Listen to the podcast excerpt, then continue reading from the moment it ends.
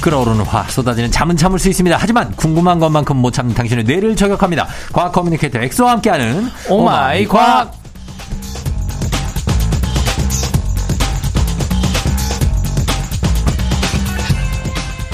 과학 운동 강의 그리고 아재 개그와 함께라면 언제나 행복한 분이죠. 과학 커뮤니케이터 엑소 어서 오세요. 네, 과학 1티어. 아직 개그 탑티어. 과학 커뮤니케이터 엑소입니다. 반갑습니다. 예, 그래요. 1티어라고 누가 정해줬습니까? 원래 이제, 어, 1티어는 예.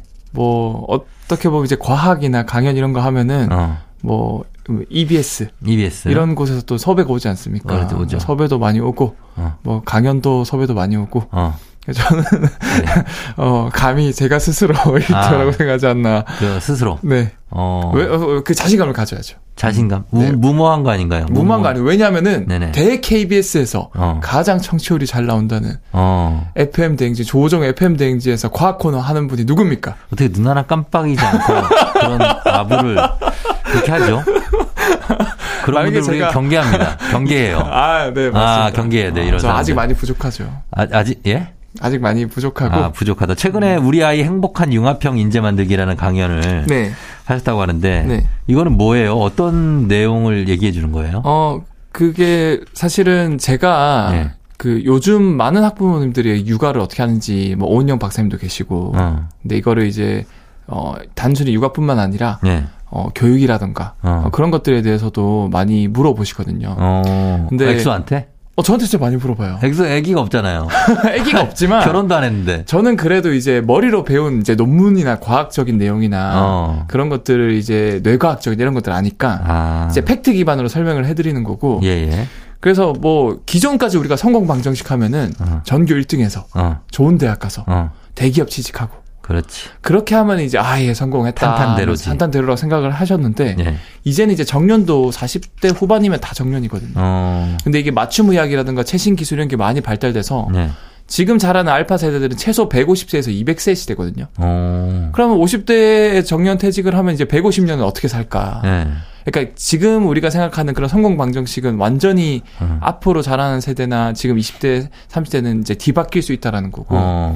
그 직업의 그런 개념이 이제 점점 희석되고 있다라는 거죠. 그렇지. 어떻게 보면 이제 나처럼 살아라라는 강연을 하고 이제 저처럼 저는 사실 직업이 없거든요. 저 백수거든요. 직업이요? 네. 어, 없나? 저는 사실은 과학 커뮤니케이터라고 하지만 제가 그냥 그렇다하게 이름 지어서 활동하는 거고 네. 어. 그러니까 제가 드리고 싶은 말씀은 예. 어린아이들한테 무조건 공부를 시켜서 전교 1등을 유도하라 이런 것보다는 음. 자기가 좋아하고 잘하는 것들을 찾을 수 있게 다양한 경험을 시켜주면은 음. 결국 그런 것들을 업 자기가 이제 업으로 삼아서 어. 이제 직업이 아니고 거꾸로 된 거죠 업지계 시대 어. 자기가 업으로 살면서 그게 이제 직업화되는 그게 네 그럼 아. 이제 본인이 즐기면서 어. 영원히 즐기면서 자기가 좋아하는 걸 하면서도 돈을 많이 벌 수 있는 그렇죠. 근데 엑소가 이제 나중에 애를 키워보면 알겠지만 다양한 거를 시킨다는 게 말이 쉽지. 네. 돈이 얼마나 많이 드는지 알아요? 그래서 제가 이제 항상 네. 강의 때 말, 과학적으로 네. 좀 쉬우면서도 다양한 적극적인 경험을 뭐 할 수 있는 예를 것들. 들면 뭐 어떤 거 있어요? 첫 번째 독서. 독서? 네. 아 독서를 시키라고. 간접적으로 다양한 세계 모든 것들을 경험할 수 있는 어. 게 독서거든요. 그 뭐, 그거는 뭐 얼마든지 할 수 있죠. 그다음 두 번째 네. 여행. 여행? 네. 여행이 여기 돈이 좀 들어가네. 근데 여행이 들어가. 뇌과학적으로 밝혀진 게 아 들어가요. 어디 무슨 무슨 투어 무슨 어. 투어에 부르주아 뭐 패키지 막 300, 400만 원짜리 이런 거 말고 예. 그냥 가방 하나 짊어지고 패키지가 더 싸. 아 근데 해외 갈 필요도 없어요. 패키지가 제일 싸. 근데 진짜 제가 예? 말씀드리고 근데 싶은 그 게 대신 어디 막 따라다녀야 되고 뭐 저기 옥, 옥장판인가 뭐 이런 거 파는데 가고 그래야 되는 아 맞아 것만 맞아 사실 빼면은 어. 그렇긴 하죠. 패키지가 제일 싸요. 맞아 사실은 뭐 따로 이렇게 하나 결제하고 뭐 하나 어디 가서 어. 결제하면 더 비싼데 그럼 그럼. 제가 드리고 싶은 말씀은 예. 그냥 지하철이나 버스 타서 아무 정거장에 내려요. 어. 그래서 아무 마을을 걸어 다니거나 음. 아무 골목을 걸어 다니고 아무 그냥 카페 가서 커피 한 잔 마시는 것도 어. 하나의 여행이거든요. 아 그래서 여기저기 그냥 가라. 그리고 새로운 곳을 굳이 뭐 가라. 거창한 데 가지 말고 맞아요. 어, 옆 동네 가보고 그렇죠. 어, 아래 동네 가봐라. 네. 아, 좋은 방법인 것 같아요. 그것도 어떻게 보면 이제 뇌과학적으로 밝혀졌거든요. 어. 이게 이 아이한테 새로운 경험을 유도해서 음. 어, 어떻게 보면 자기가 좋아하고 잘하는 것들을 어. 찾을 수 있는 그런 그 상태로 만들어준다. 어. 그리고 마지막으로 이제 수- 질문 자주 하는 거. 질문. 네. 그거 어. 쉽잖아요, 손 한번 드는 거. 아 그럼요. 질문 자주 하는 문화는 좋은 거죠. 맞아. 그런 세 가지 네. 공통점이 요즘 이제 메타인지라 그러잖아요. 음. 자기를 주관적으로 이제 보통 우리가 샤워하고 거울 보면 아 좀 나 잘생겼네 이렇게 주관적으로 어. 많이 보잖아요. 예 예. 네, 그렇게 보지 않고 객관적으로 어. 자기를 판단할 수 있는 게 메타인지거든요. 어. 근데 그런 세 가지 방법들이 자기를 객관적으로 봐서 내가 어떤 사람인지를 알아서 어. 어, 나는 진짜 이거 좋아하는 게 이거구나. 음. 잘하는 게 이거구나. 이런 것들을 쉽게 이제 판단할 수 있는 사람이 될 수 있다라는 거죠. 음, 그렇게 네. 좀 이제 추상적이기보다는 약간 구체적으로 자기의 목표를 일찍 정할 수 있게 한다. 그렇죠, 그렇죠. 아, 그런 강의 내용이군요. 네네. 강의를 하나 들은 것 같네요. 어, 제가 이제 핵심으로 예. 5분 어, 제가 압축형으로 준비를 했습니다. 완전 압축이네요. 네. 예, 아, 저도 도움이 된 것 같습니다. 예, 일단. 자, 그럼 이제 본격적으로 저희가 시작해 보도록 하겠습니다. 오마이과 과학 커뮤니케이터 엑소와 함께 세상의 모든 과학 궁금증 풀어보는 시간입니다. 여러분들 궁금한 게 있으시면 질문 많이 하라고 하시잖아요. 단문 50원 장문 100원 문자 샵8910 무료인 콩으로 또는 FMDG 홈페이지 게시판으로 질문해 주시면 되겠습니다. 자, 우리 첫 번째 주제는 청취자 0982님의 질문인데 150일째 육아 초보입니다. 아, 뭔가 어울려요. 오늘 지금 저 시- 어, 아, 도입부하고. 그렇죠? 그쵸. 엑소쌤이 아기가 잠도 안 자고 울고 보챌 때 쉽게 달랠 수 있는 과학적인 방법은 어, 갖고 있지 않냐. 네. 어, 육아에도 과학이 적용됩니까? 어, 과학, 무조건 과학이죠. 과학이에요? 네. 유아기 때도 네. 특히 이제 막 울고 보채잖아요. 네. 막 몇 시간 한 번씩 깨고. 그치. 어, 이거와 관련돼서 좀 과학적인 연구 논문이 없나 찾아보니까 있는 거예요. 어. 네.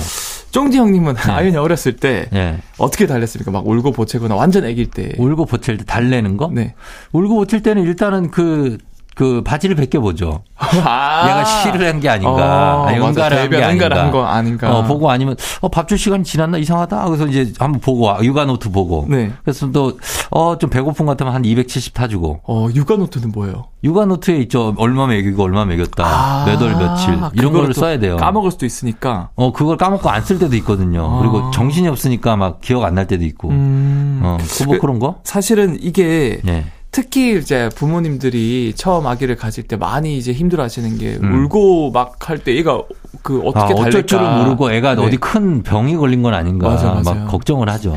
그래서 이거와 관련해서 예. 울고 보챌 때 이거를 잘 달래줄 수 있는 해결법이 과학적으로 밝혀졌는데 뭐예요? 어 제가 핵심만 말씀드리면 울고 보채는 아기를 달래서 재우는 가장 좋은 방법은 어. 5분 가량 안고 예. 걷는 거라고 해요. 아, 안고 걷는 거? 네. 또 제일 힘든 거 시키네. 네 맞아요. 진짜, 씨. 아니, 좀 어떻게 가만히 누워서 들어가는 거지. 5분 동안 안고 걸어? 5분 동안 안고 앉는 걸어는 것도 있는데 걸어. 특히 이제 앉아서 그냥 가만히 앉아서 안아주는 것보다 예. 이제 서서 안고 걸으면은 더 쉽게 진정이 돼서 잠이 아, 들고 그래요? 예. 특히 이제 잠이 든 뒤에 8분 정도 더 안고 있다가 눕히면은 잠이 들었는데 더 안고 있으라고? 네 8분 정도 더 안고 있어야 돼요. 어, 좋아요. 그래서 그 한번 후에 깨, 들어봅시다. 이제 눕히면 깨지 않고 재울 수 있는 것으로 연구가 음, 나왔거든요. 아, 그래요. 어. 그래서 이 연구가 어디 어디서 진행이 됐냐면 네. 일본 이제 리켄이라 그래서 이화학 연구소 되게 유명한 곳이 있어요. 아, 유리캔 알죠? 여기 네. 유명하죠. 그, 래서 거기서 네. 어.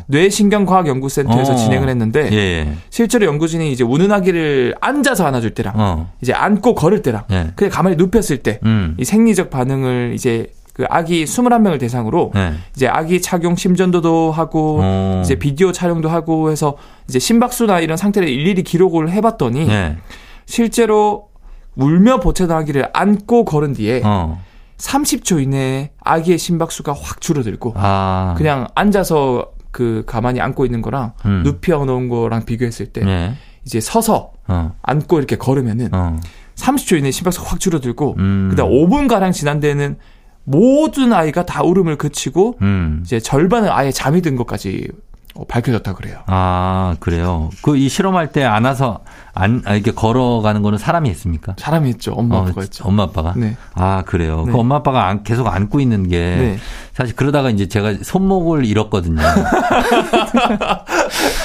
제가 손목을 잃었어요. 아, 이 아윤이가 이걸 나중에 들어야 될 텐데. 어, 그래서 이게 보통 힘든 게 아니고 네. 육아가 그 아이템빨이라고 아, 된발이죠. 그래서 그 바운서 같은 거 있거든요. 아, 그쵸. 일로 갔다가 아, 절로 갔다 하는 네. 거 있어요. 그거를 이게 눌러놓고 네. 그걸 놓고 그냥 있으면 좀 좋아요. 네. 왜냐면 걔가 거기서 또 신기하게 위에다가 이제 어, 뭐 이제 달아주면은 네. 그거 보면서 이렇게 있는다고요. 네, 네. 그거는 어떻습니까? 효과 있습니까? 어, 그래서 과학자들이, 네. 아, 이거 비슷한 효과 낼 수 있는 거 음. 없냐, 없을까. 이거 안고 서서 걷는 게 힘들잖아요. 그렇지. 그래서 보니까 실제로 이제 반, 바운서, 흔들이 침대에 눕혔을 때, 네. 이게 안고 걸을 때와 비슷한 진정 효과가 나긴 난다고 하는데, 어. 어쨌든 안고 걷는 게 최고의 효과고 어. 그리고 이 연구에 대해서 추가적으로 말씀드리자면 네. 이 서서 안아주는 게 아니라 네. 앉아서 안아주면서 약간 움직이잖아요. 네. 이 단번에 눈치챈대요 아기가. 아. 그래서 지금 뭐 하는 짓이야? 아,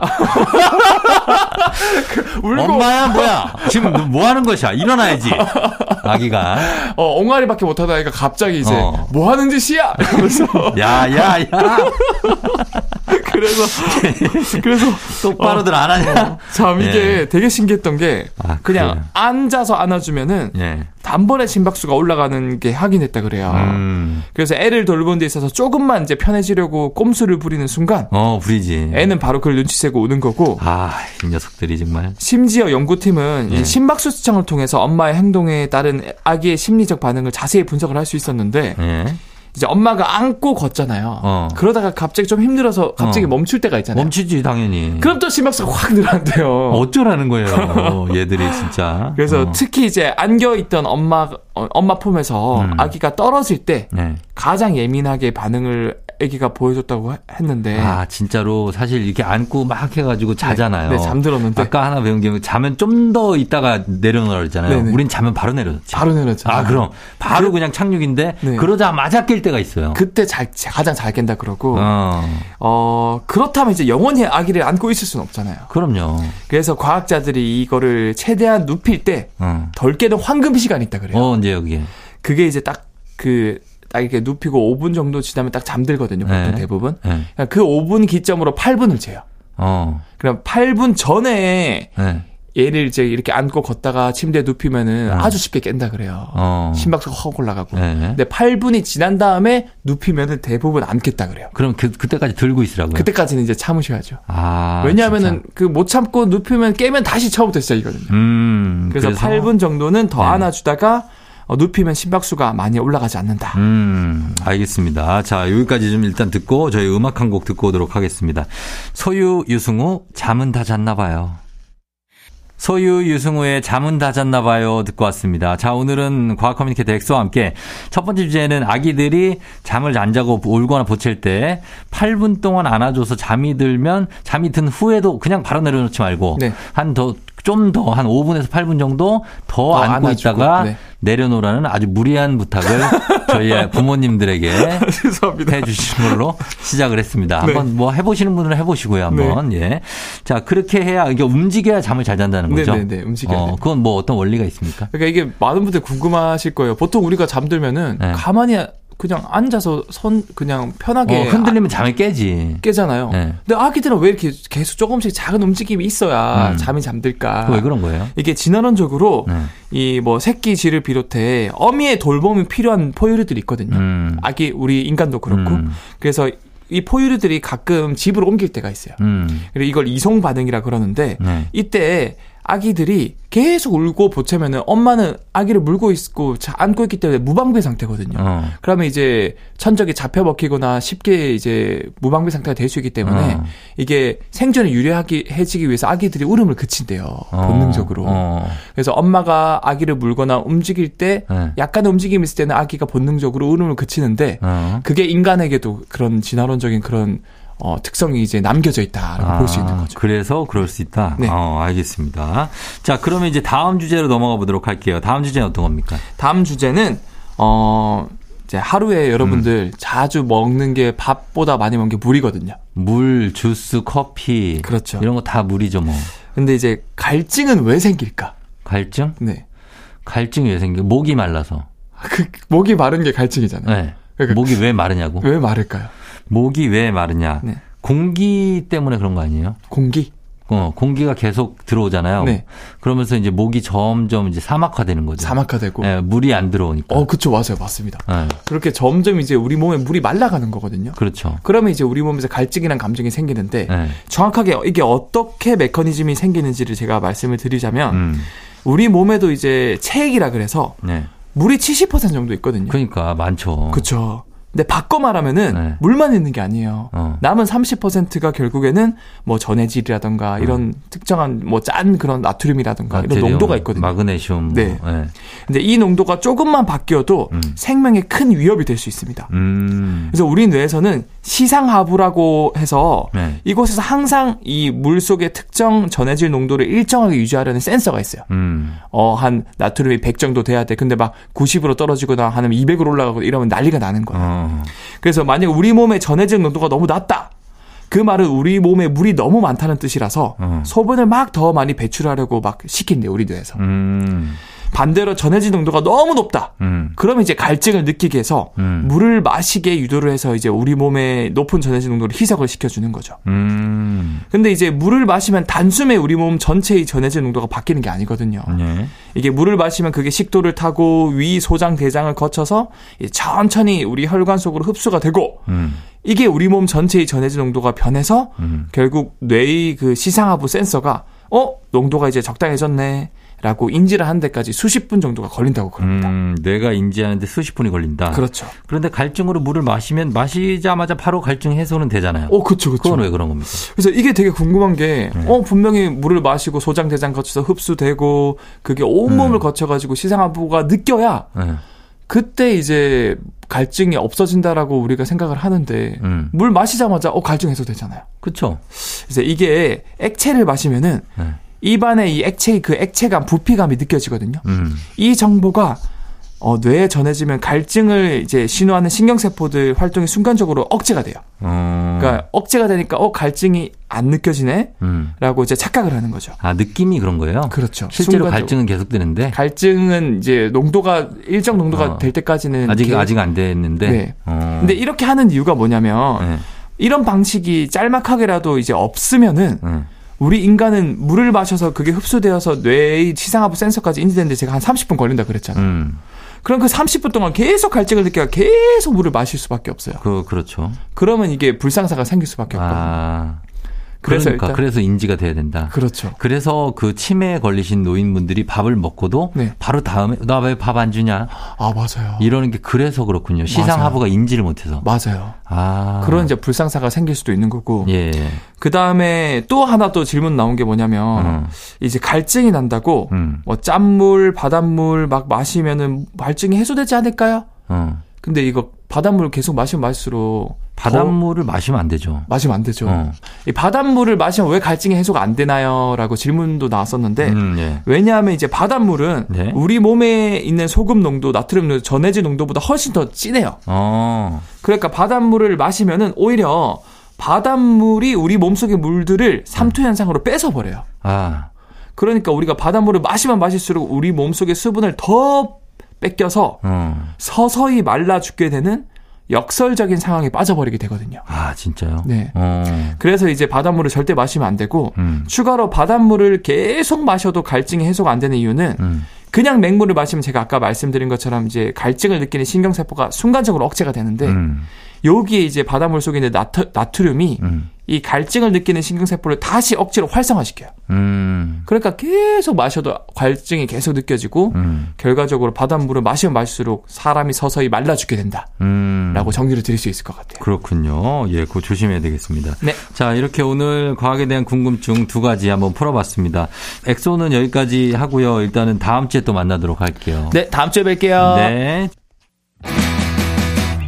조우종의 팬댕진 이제 마칠 시간이 됐습니다. 저희 오늘 끝곡으로 페퍼톤스의 행운을 빌어요 전해드리면서 토요일은 인사드리도록 할게요. 여러분 저희 내일 만나요. 오늘도 골든벨 울리는 하루 되시길 바랄게요.